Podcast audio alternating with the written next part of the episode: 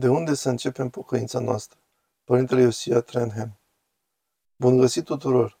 Dumnezeu să vă binecuvânteze și vă mulțumesc mult pentru că mă urmăriți. Am o reflexie pentru voi astăzi pe care am intitulat-o De unde începem pocăința noastră? Este ceva foarte comun, cred, pentru noi toți, care suntem implicați în procesul mărturisirii și încercării de a ne pocăi de păcate pentru a deveni creștini, pentru a deveni ceea ce Domnul Dumnezeu vrea ca noi să fim și ne cheamă să fim, și să ne punem această întrebare. Vă pregătiți o mărturisire, scrieți acele lucruri pe care le discerneți și probabil că vedeți 5, 10, 20 de lucruri în care mereu eșuați.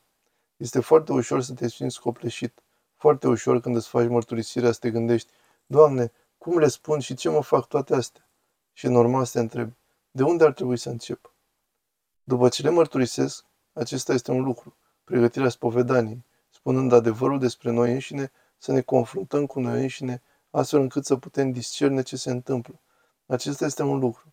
Dar să ne pocăim de aceste păcate, să le spunem cu voce tare, cu duhul de pocăință către mărturisitorul nostru și apoi să ieșim din spovedanie cu intenția de a ne schimba viața pentru a-L iubi mai mult pe Dumnezeu, rămânem cu această întrebare.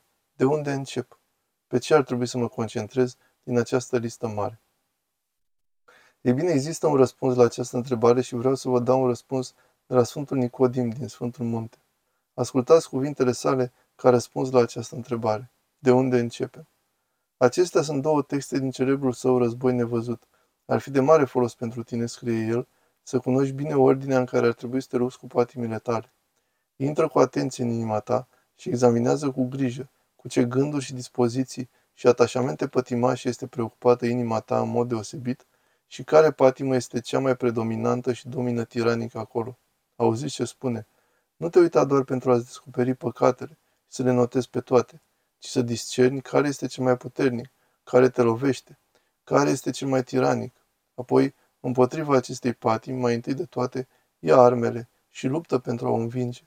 Pe aceasta concentrează toată atenția și grija, ca în orice război, astfel încât, în lupta noastră nevăzută, trebuie să ne luptăm mai întâi cu ceea ce ne atacă de fapt în prezent. Aceasta este din capitolul 17 din Războiul Nevăzut și apoi iar face referire la asta spre sfârșitul textului, în capitolul 35, unde scrie el așa. Ridică armele preponderent împotriva patimii care te tulbură cel mai mult, care te-a învins de multe ori și care e gata să te atace din nou acum.